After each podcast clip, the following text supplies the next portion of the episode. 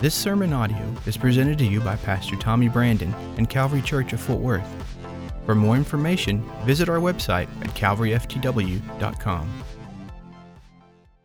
Inside out. It's a new year, and uh, what we know is that most of the time when the year changes, it goes something like this We have celebration, woohoo, new year. We have reflection, and reflection could be two parts. We could look back at the last year and go, man, it was great. And then there's that other part of the reflection that says, oh my God, thank you, Jesus, that it's a new year.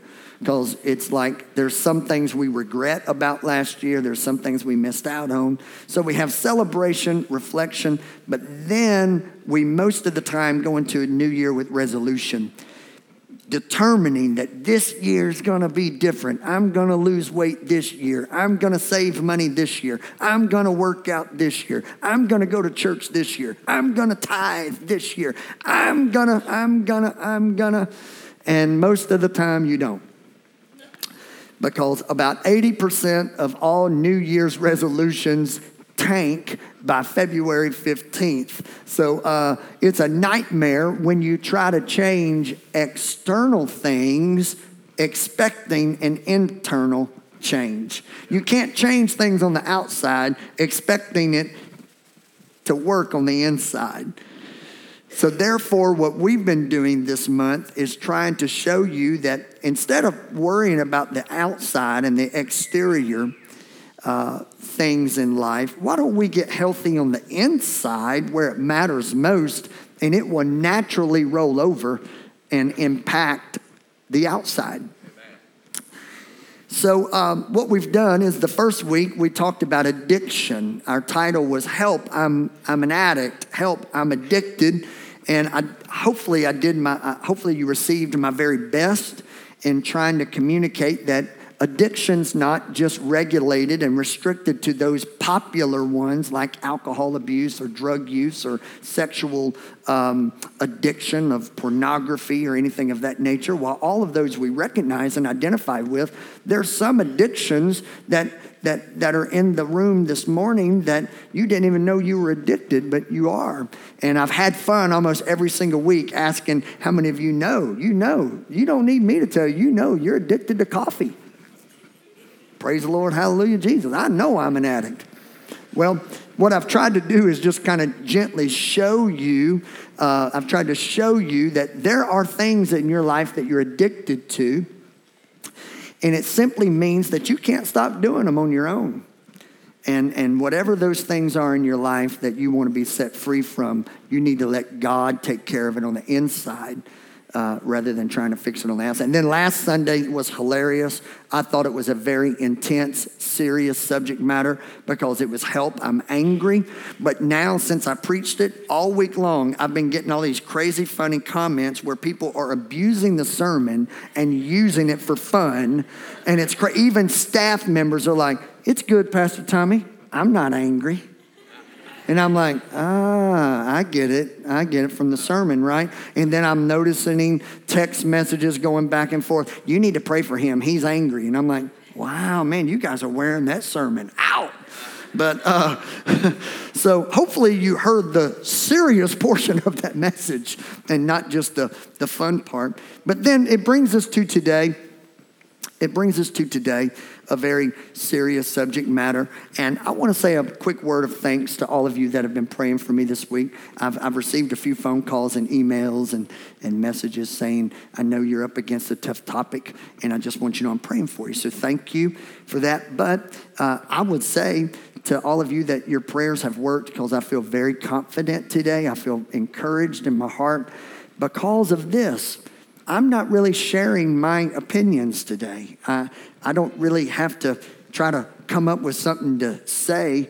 I'm going to choose to just share the Word of God with you and, and, and let the Word of the Lord do the work today. So, this topic of depression, wow, what a big topic. It's a very difficult thing to discuss at times. And I want to take the cat out of the bag and talk about the elephant in the room for a minute before I preach to you. It's extremely common but it's also ex- ex- extremely tucked away. There's a lot of you in this room today that have or you currently are in a position of depression. And some of you keep it very hidden. You don't share it with your, your, your closest partner, you don't share it. But it's something that you know that you're dealing with. Your majority of the time, people that deal with depression use words like dark. They're in a dark place or deep and lonely, secluded, a, a private place. And, and this, this, this is for our students today. It's for all of our young adults. It's for our couples. It's for you that are grandparents. This message is not just for that one, it's for all of us. And I just want to come out real quick where I'm not misunderstood today. I just have to say this and get it out of the way. I in no way assume that a 30 minute message will solve depression. That's not the point of preaching. Preaching doesn't solve problems. What preaching does, and, a matter of fact, may I say, that's what some people get disappointed with, is they think if I could just hear a sermon, preaching doesn't solve problems. What preaching does is point you in the direction. It exposes the issue, hopefully, gives you a solution, a prescription, and then it must be fulfilled, it must be lived out by you. Are you, are you tracking with me? So today, this sermon will not fix depression, but I believe with my whole heart that a service like this can get you started on the right path because I know that one thing we believe here at Calvary Church of Fort Worth, you see it around our property on signage, you'll hear it from me over time in the pulpit. We know that finding freedom is a process freedom doesn't happen instantly most of the time. There's sometimes, but most of the time, freedom is a process. And this sermon today is something that I want to preach to you to help you get started on the process of finding your freedom. And, and I, he had, I, I, absolutely believe that God gives wisdom to men and women. He has done so all throughout history. Some, some need medicinal treatment, some need therapy treatment, some need counseling treatment. And, and all of that is great, but I will not apologize for this statement. All of that is great, but if you don't have God in the very center of it, you're missing the power behind that method. So you can't put your trust in medicine. You can't put your hopes in therapy. You can't put all of your eggs uh, in the basket of, of counseling. All of this stuff is needed in life, but I can promise you this much you better put all of your stock in the power of God and then allow the methods that God chooses to lead you in, allow that to be a part of your process. Are you with me so far? So I don't want to be misrepresented today. I don't want to be misunderstood today. That uh, when it comes to this topic, it's a difficult one, but today I'm coming to it from a pulpit position, and I hope that you'll receive it as such. David. David is so real. David keeps it honest. I mean, we're talking a man that killed wild animals with his bare hands. We're talking about a man that took out a giant, but we're talking about a man that slept with the wrong woman at the wrong time, murdered to cover it up. David is real. David writes in a very authentic way. Have you ever read any of the Psalms where it starts out and you're thinking, I went to this scripture for encouragement? This is not encouraging me. David's like, I woke up this morning and everybody hates me. I woke up this morning and everybody's against me. And you're like, Lord, send me to the right scripture. I woke up this morning and everybody hates me. Oh, Lord, I woke up this morning. David's like, Lord, I just pray over my enemies. They're driving me crazy. Lord, I pray over, oh, Lord Jesus, what is this? And we close the Bible and we're like, forget that. I need some Oprah. I need Dr. Phil or something better. David's funny. Psalms chapter 42. I think that some of you are going to relate to David here. My tears, my tears, my pain, my problems, my tears have been my food day and night. I'm feasting on my pain. I'm feasting on my problems. While men say to me all day, Where's your God, David? Where's your God? For those in the room that have dealt with or are currently dealing with depression, one of the questions that oftentimes bounces around in your brain like a ping pong ball is Where's God? I'm in trouble. Where's God? Pastor Tommy says he's as close as the mention of his name, but where's God? Pastor Tommy says he'll never leave me nor forsake me, but where is he? All I have is my tear. All I have is my pain. All I, all I have is my trouble. Where is he now? And we start feeling that struggle come up within me. And David says, These things I remember. These things I remember. Watch this. I remember as I pour out my soul. I remember how I used to go with the multitude, leading the procession to the house of God with shouts of joy, with thanksgiving among the festive throng. And then I ask my soul, why are you so downcast? I have these memories of good times, but why am I so downcast? I have a beautiful home, but why am I so down? I have a beautiful partner in this life, but why am I so down? I have beautiful children, but why am I so down?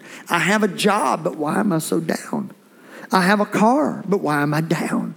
I have a church, but why am I down? I have friends, but why why am I down? Nothing's making sense to me.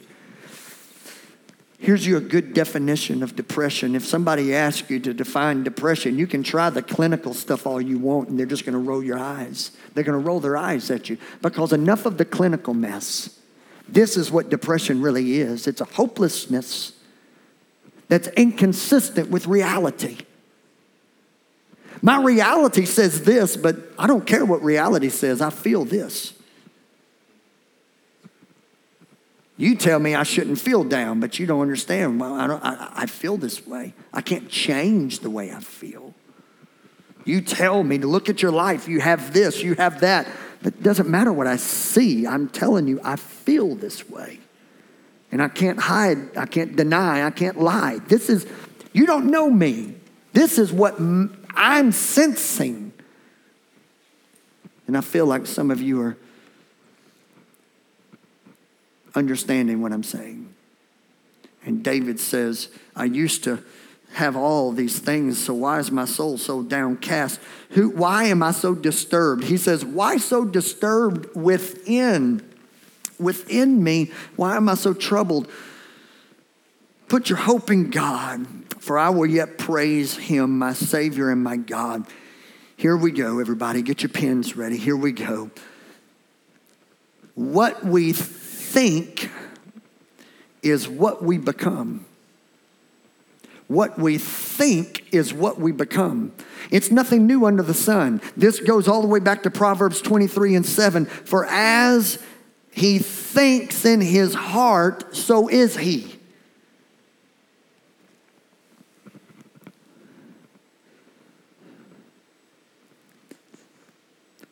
I will never change my life until I change the way I think.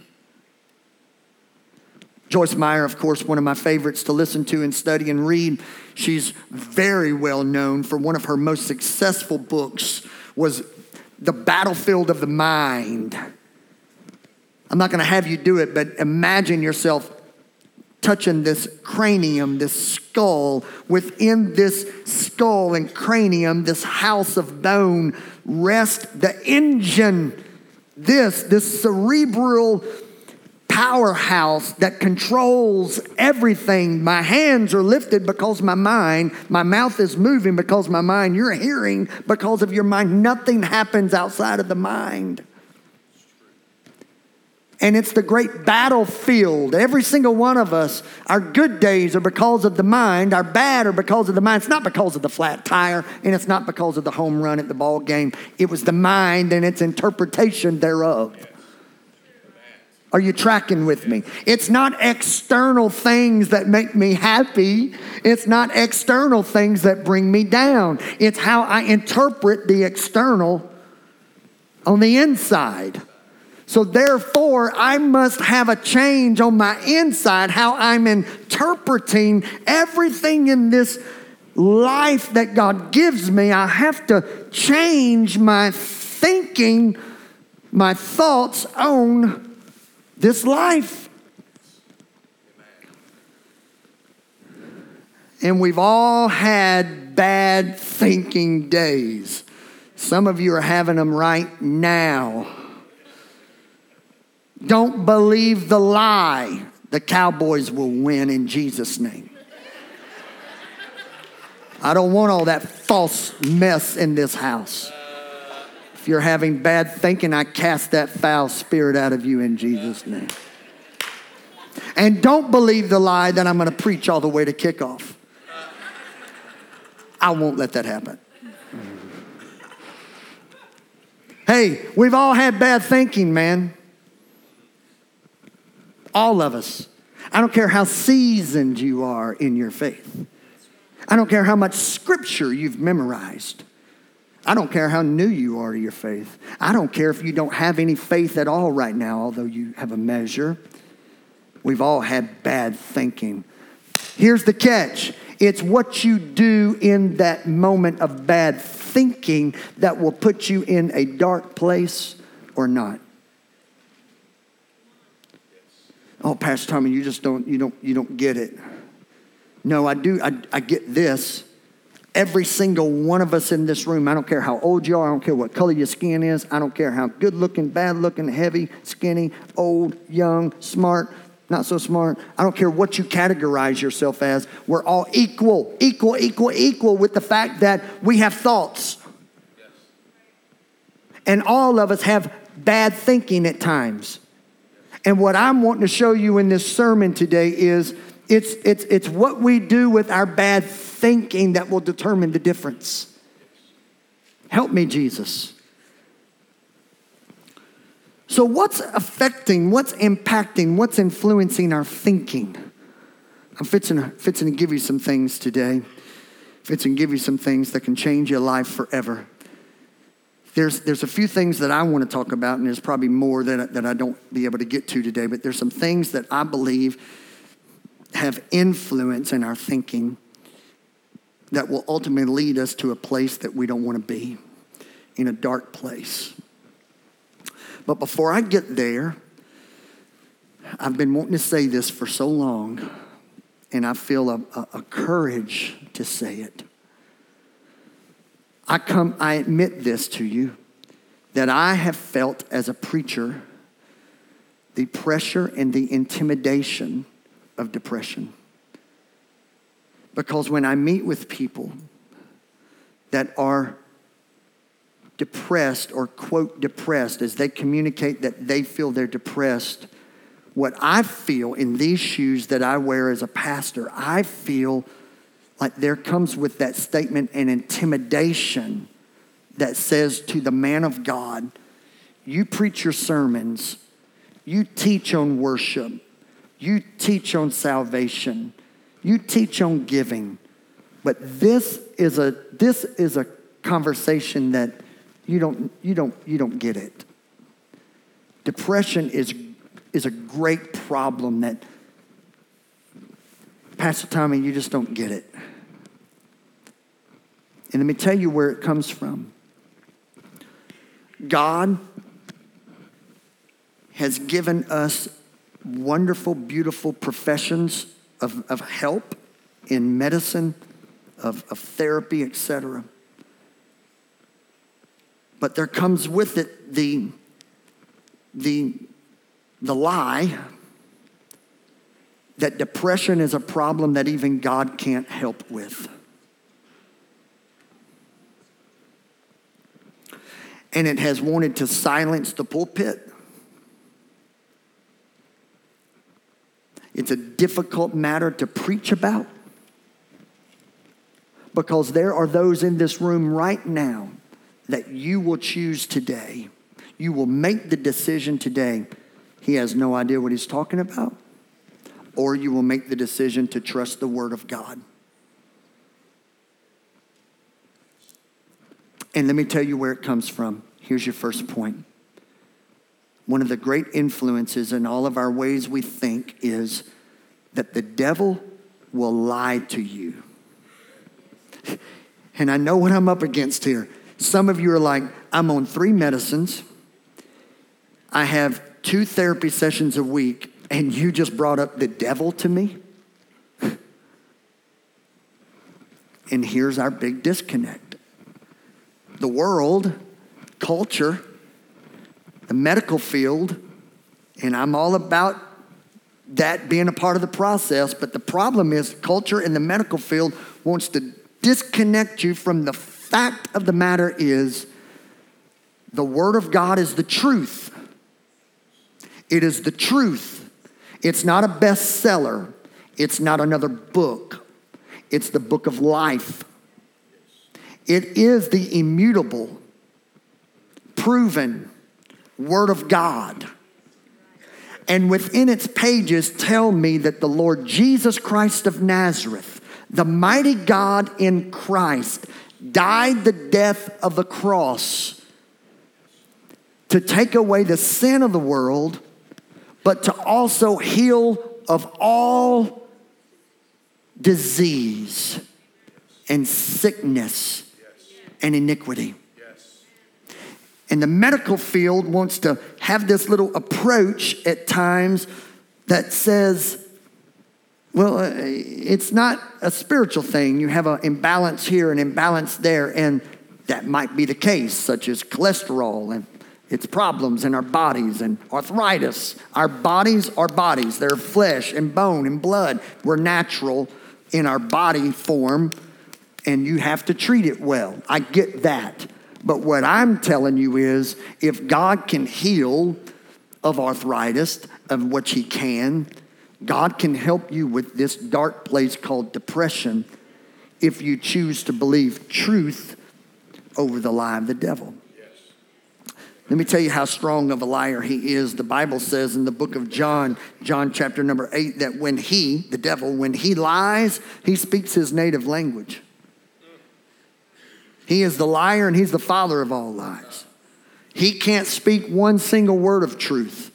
Let me give you a real life scenario. So you're at your desk and somebody sends out a text to a few fellow employees. I just heard word that there's going to be a layoff this week. What's the first thing you think of? Oh, it's got to be, I bet, I, I, bet they're calling my number. I bet they're calling my number.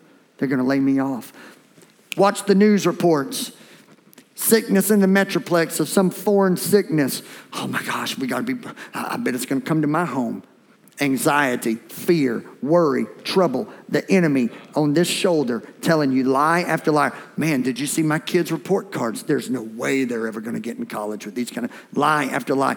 She's not calling me back. She's not taking my call. She's got to be cheating on me. I got to figure this out. There's my whole world's falling apart. And these are just little little scenarios. I get it. There's a whole lot more there, but what I'm saying is the enemy wants to lie, wants to lie, wants to lie and change and impact your thinking and then whatever you think is what you become. It's the battlefield of the mind. Whatsoever a man thinks, whatever he's thinking in his heart, so is he. So, who are you listening to? Because what, what, what, what comes in this mind, you have, to, you have to have more truth coming in than lies to offset the lie.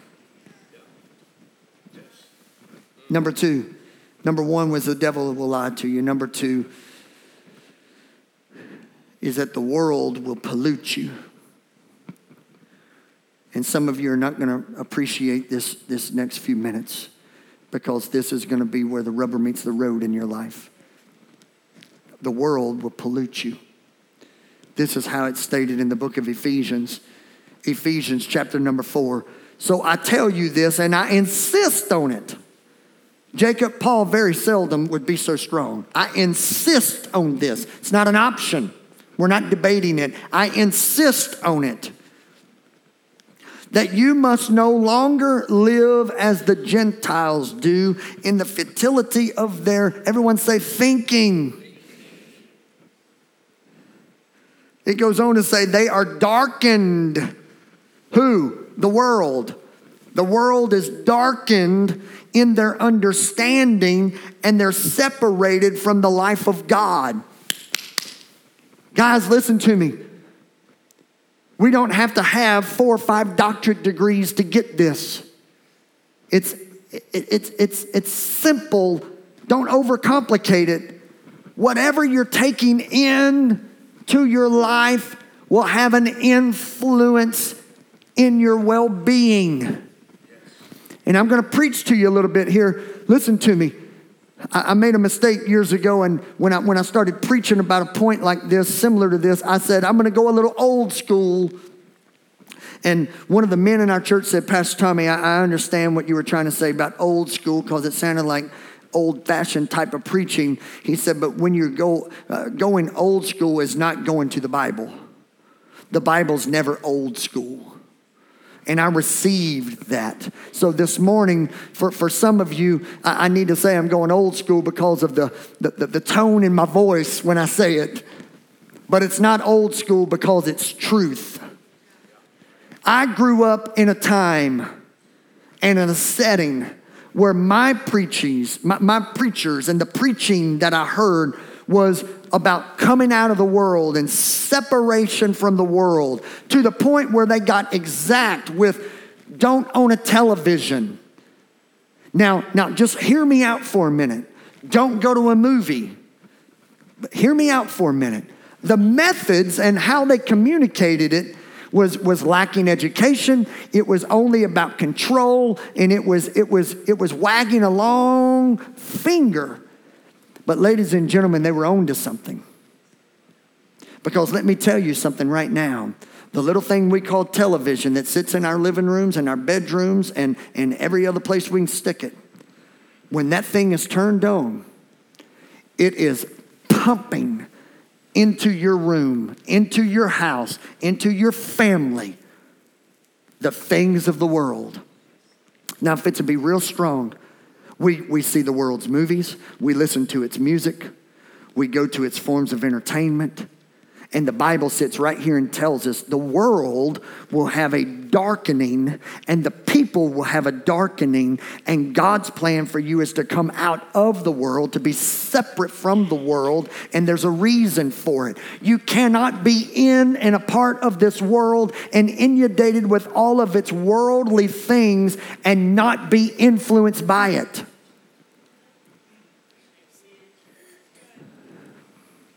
Let me go further.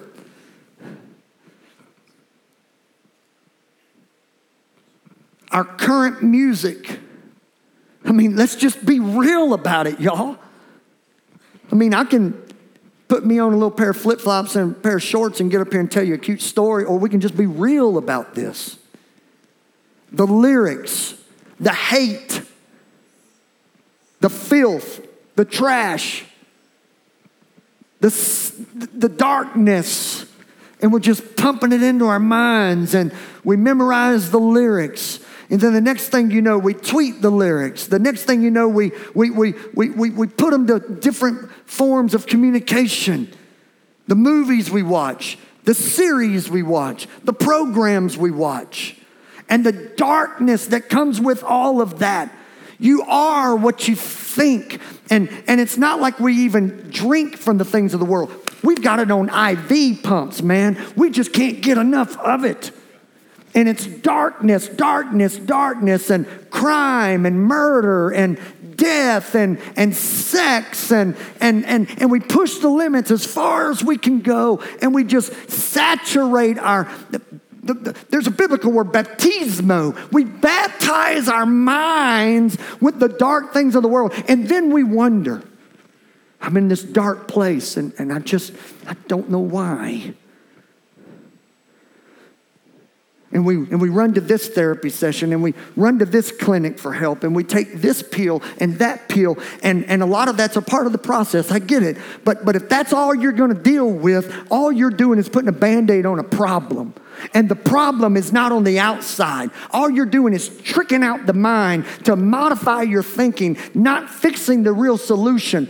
If, if all I do is eat the worst of the worst of the worst 24 7, and then I say to myself, I don't understand why I'm so unhealthy. If I, if I get on my computer and all I do is get go, go to virus after virus after virus, I don't know why it's not working. Then how can we think that our minds will be right if all my eye gate sees are the things of the world and all my ears hear are the things of the world and all I do are the things of the world. And then I want to come to church and say, Pastor Tommy, I, I need a miracle in my life. I'm in a dark place. We want it to be solved and fixed without putting in the effort of the being separate from the world. Now, we can either play games with it or we can just get real with it. The fact of the matter is, you are what you're thinking about. And we all have those thoughts. And I'm not going to leave you with just judgment that you are what you think. So don't get nervous. Don't, don't check out on me yet. I'm going to give you a solution to your thinking in just a minute. But I'm trying to state my case. I'm trying to make my point that it's, it's the devil's lying to you and the world's polluting you. If you want to know how your thoughts are influenced, it comes from the lies of the devil, and you have a hopelessness that's inconsistent with your reality. The devil wants to tell you the sky is yellow and the grass is, almost said brown, but in wintertime it is. that the grass is red. Could have been a really bad point. The grass is brown. Well, that's true. the point of my, my, what I'm trying to get across is this the devil wants to lie to you and the world wants to pollute you. And, and, and you know what I'm up against up here? Because all of you have the luxury of sitting on that pew. I have to stand here and look at all of you, and you know what I'm seeing and what I'm sensing, what I'm feeling. You don't get it. You don't know where I'm at. I do, I'm not going to tell you that I know where you are, but I can tell you how you got there.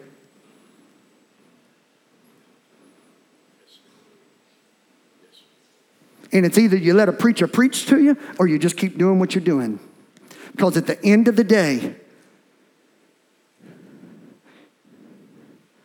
You are what you think.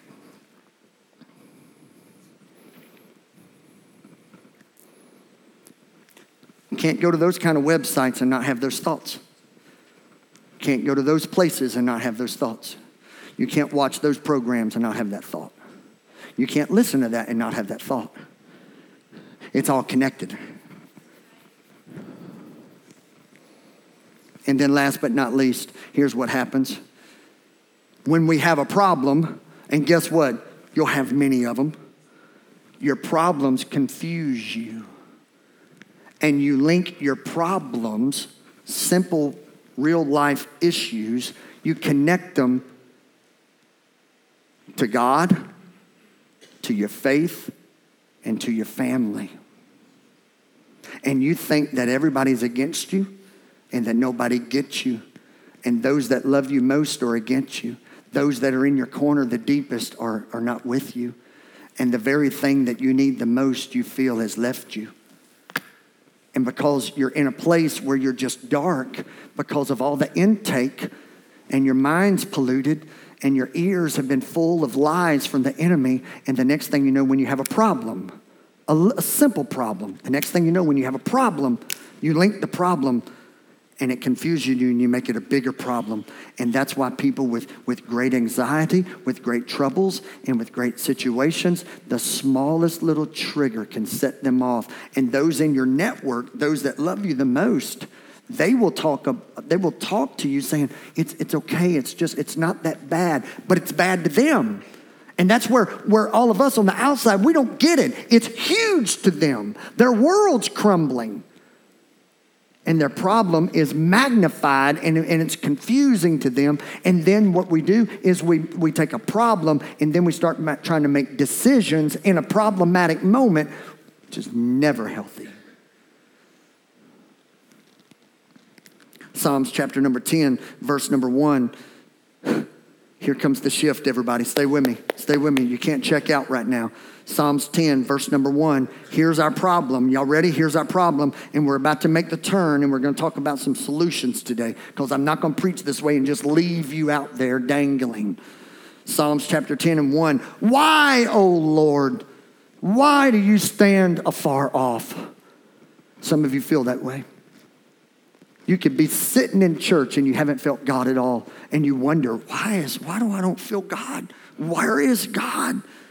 Why do you hide yourself in times of trouble from me, God? But then David makes the shift.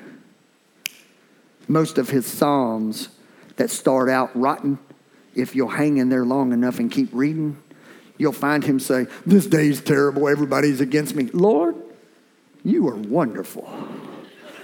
For you have put the right people in my circle of love. You have given me favor with them. And then the very next day, he wakes up just like me and you. This day is trash. This is awful.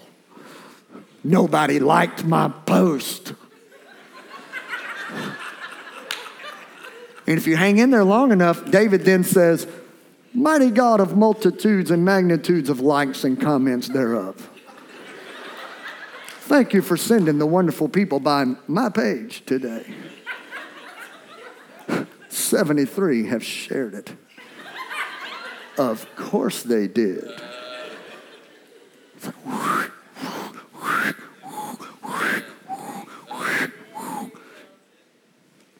His name's really not David. His name's Tommy, Susie, Richard.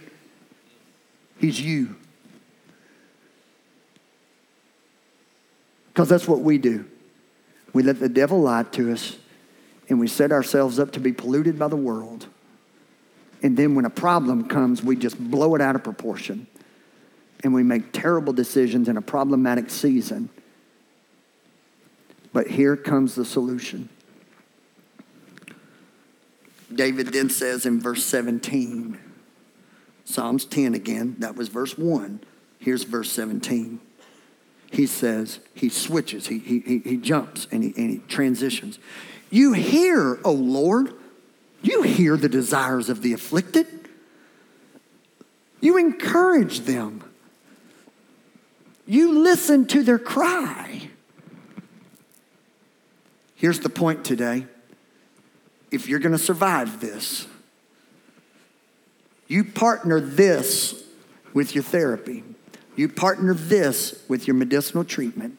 You partner this with your counseling. And here it is Master the art of calling another thought to mind.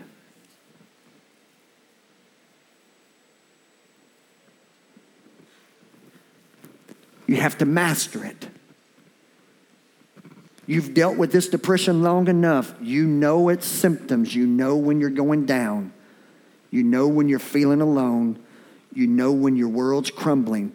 And if you're going to survive this, you're going to have to start learning this. You're going to have to remember to call a different thought to mind. You're not sinful for having the thoughts that brought you down. You're not a sinner for having those kind of thoughts. You're human. You're normal. You're just like me. You're no different than anyone in the room. Your bad thinking is as normal as the day as the day is long and the sun coming up tomorrow. But the difference is when you're when you're feeling it, it's kind of like a diabetic. When you're feeling it changing in your system, you got to hit the pump, you got to hit the shot, you got to take the pill. Just like this, this is another situation in your body that you're going to have to take spiritual authority over the physical. Your physical body wants to think everything's going wrong, everything's wrong, everything's bad, this world's crumbling. You're going to have to take spiritual authority over the physical and change your thought and bring a better thought, a godly thought, into the forefront of your thinking. For all of you that have dealt with it or dealing with it, you want me to tell you how special you are? God didn't give you a verse, He didn't give you a chapter. He gave you a book. An entire book in your Old Testament is, is, is dedicated, it's devoted to every single one of you that have a tendency to deal with the darkness of depression. It's called Lamentations, to lament. Let me share a little bit of it with you. Lamentations chapter number three. It's a mean joke, whoever's playing the joke with the clock. It's no way it's that late. God, what a whacked up sense of humor you have.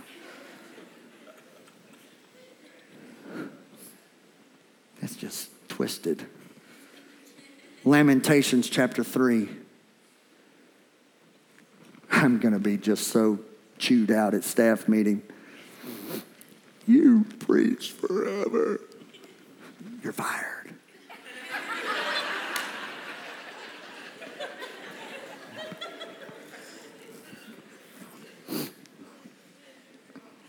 Lamentations 3. Just went ahead and got out there ahead of that. Does this sound like your life? Lamentations 3. Check this out. Verse 1 I'm the one who has seen the afflictions that come from the rod of Lord's anger.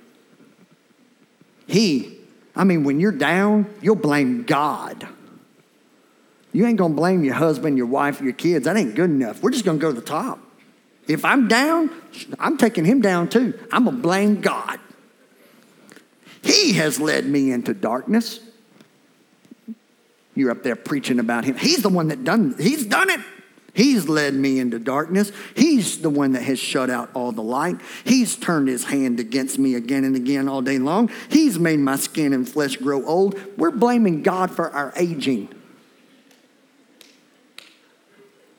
He has broken my bones.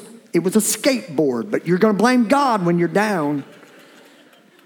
He has besieged and surrounded me with anguish and distress. He has buried me in a dark place like those long dead. He has walled me in. I cannot escape. He's bound me in heavy chains. Now, everybody, listen to me.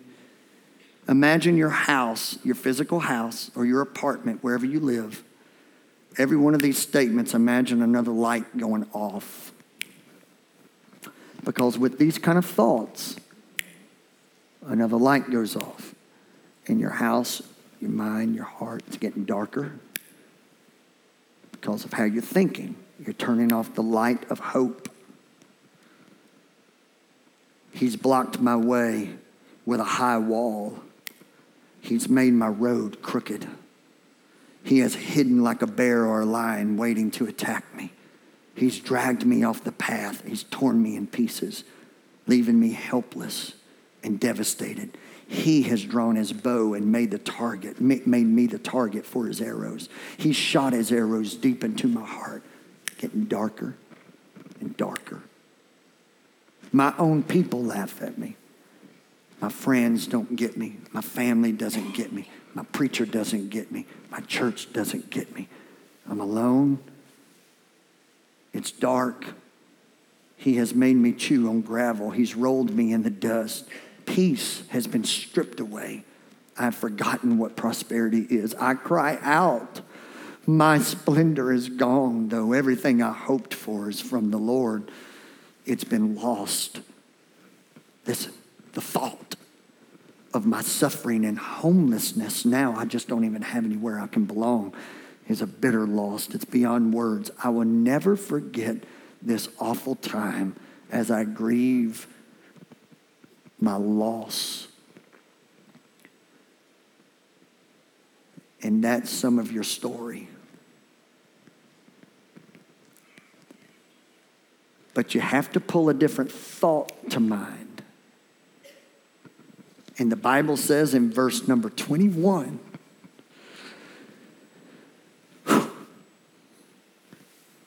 Yet, someone say, yet Yes, this is terrible. Yes, you feel what you feel, and if anybody in here says you don't feel that, you just need to pick yourself up. They're crazy because what you feel is what you feel. But you can't live by your feelings. You have to take spiritual authority over the physical part of your mind and your cerebral machine. And you have to say the words, Yet I still dare, I dare against all of this objection, against all of this pressure of the darkness, I will dare to hope when I remember this the faithful love of the Lord never ends. His mercies never cease. Great is thy faithfulness. His mercies begin afresh each morning. And I say to myself, I wish I would have preached about it in the first service. Some of you need to take authority and get the microphone back and start saying to yourself, You've given the microphone to too many people. You need to get the microphone back and you need to say to yourself, The Lord is my inheritance. Therefore, I will, I will, I will hope in Him. And while I feel this way, and this is my, this is what I'm sensing, I've got to remind myself that this hopelessness is inconsistent with my reality. That is a beautiful wife. That is a handsome husband. These are beautiful children. That is a nice house. I do have health in my body, and it's not just based on things, but I, I, do have a reason. I, I have friends. I have a church. I have a pastor. And while the enemy tells me one thing, and while the world's pollution tells me another thing, and while my problems seem bigger than they are, yet I will tell myself, Great is thy faithfulness and every single morning, there's new mercy for me. And I will not let this defeat me. And I will take the spiritual authority over what my physical body feels and what my mind tells me. That's not true. Whatever you think is what you're going to be. I want this. I want to. I want to model this for you, Jeffrey, and uh, Stacy, come quickly today. I want to model this for you today. I want you to see this. I want you to get this. And I just pray right now in Jesus' name.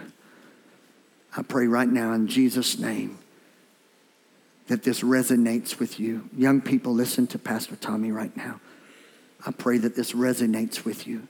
I pray this connects to you. Stacy, get ready here. Here we go. My world's crumbling. The walls around my life are shrinking in. My family's forgotten me. For you, it's my, my parents have forgotten me. My friends have forgotten me. For a lot of you, my spouse or my, my network, all of those that I'm close to have forgotten me. And I'm at that dark place. You're going to have to force yourself to do some things to get out of the place you're in. One of them is you're just going to have to get the microphone back. And you're going to have to sing a song like this. Go ahead, Stacy. Great is thy faithfulness, O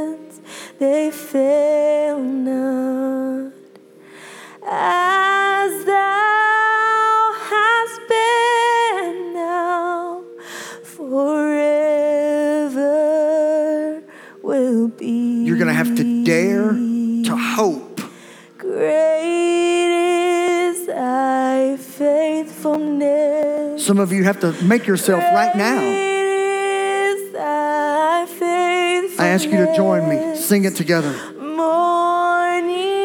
by morning. Come on, force those words out of your mouth. New mercies I see. take the authority over what your body feels and what your mind says. I have need. I spiritually proclaim.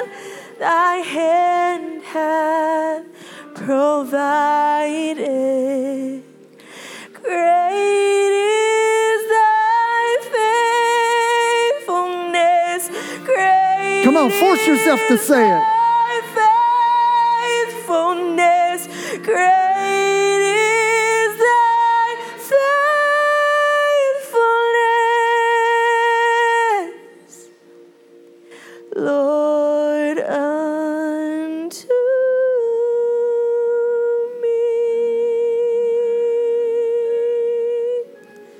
Ladies and gentlemen, listen to me this morning.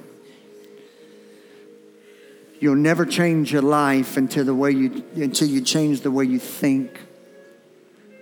But you'll never change the way you think until you renew your mind. A lot of you have images in your mind from websites, from programs. A lot of you have thoughts in your mind based on what you've been reading and what you've been doing. You've allowed the pollution of the world to take residence in your mind. Romans chapter 12 says, Do not conform any longer. Come on, somebody.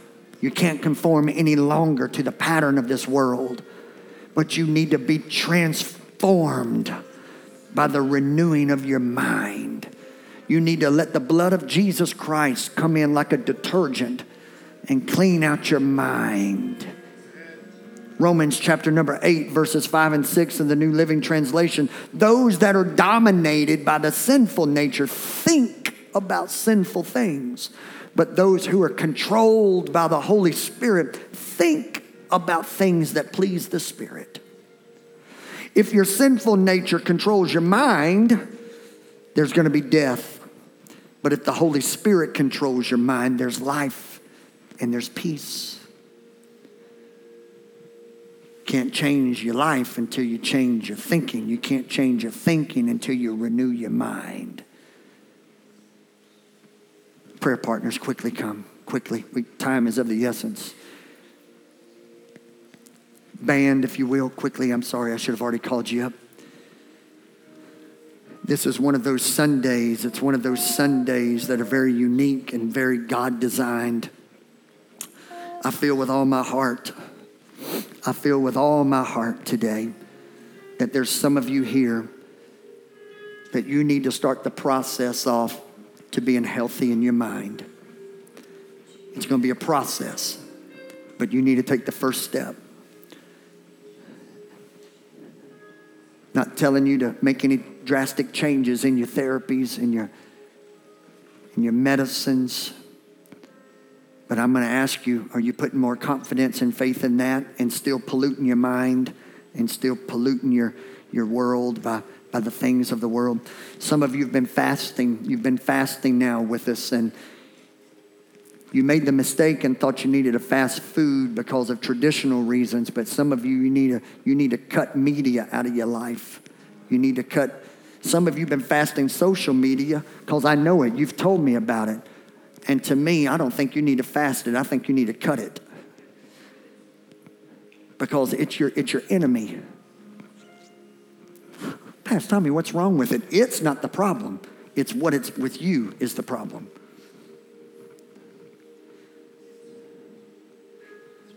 There's others of you, you need, to, you, you need to separate yourself from the wrong people. All of this is the process of coming back to what? The light. I close with this scripture, and we're about to sing one last song. Isaiah chapter number 60. This scripture was given to be my friend on Wednesday night, this past Wednesday. It was given to me, and I must admit, I did not, it didn't ring a bell. And, and then I figured out why. It was in the Amplified version. And listen to this Isaiah 60, verses 1 and 2. Arise, arise from spiritual depression to new life. Shine, shine, be radiant with the glory and the brilliance of the Lord, for your light has come, and the glory and the brilliance of the Lord has risen upon you. For in fact, For in fact, darkness will cover the earth, and deep darkness will cover the people. But the Lord will rise upon you, and his glory and brilliance will be seen on you. If you want to stay in the dark place, stay in the things of the world. But if you desperately need deliverance and want the light of God's power, arise and come to God and let Him shine on you. I know I've gone a long time. It's my last time to mention it because now comes how much do you want? What do you want to happen in your life today? Because now it's on you. Stand with me. I don't do this every Sunday, but today I will. Our prayer partners are available, but I'm going to also do this today. I feel it's a rare occasion. I'm going to let you pray with one another because there's some of you that you're so connected, you're well connected. You feel the pull of the Holy Spirit to pray with that family member and that friend. And I'm going to pray right now, and I want you to find that place where you can be touched by God. God is here to give you the hope that you need. Lord Jesus, I pray a blessing on these. Speak a word of life over them. Lord Jesus, this sermon's not going to solve all of their dilemma, but what it will do, hopefully in Jesus' name, will get them on the right path to start believing more truth than a lie, to start disconnecting from the pollution of the world, and to not make a problem bigger than what it is. And I pray, Father, in Jesus' name, that they'll change the way they're thinking by having their mind made anew by the blood of Jesus. I pray it in Jesus' name. Lift your voices, and here we go. Let's reach for God. He's here. Step out, come to an altar, find someone to pray with. If you need prayer,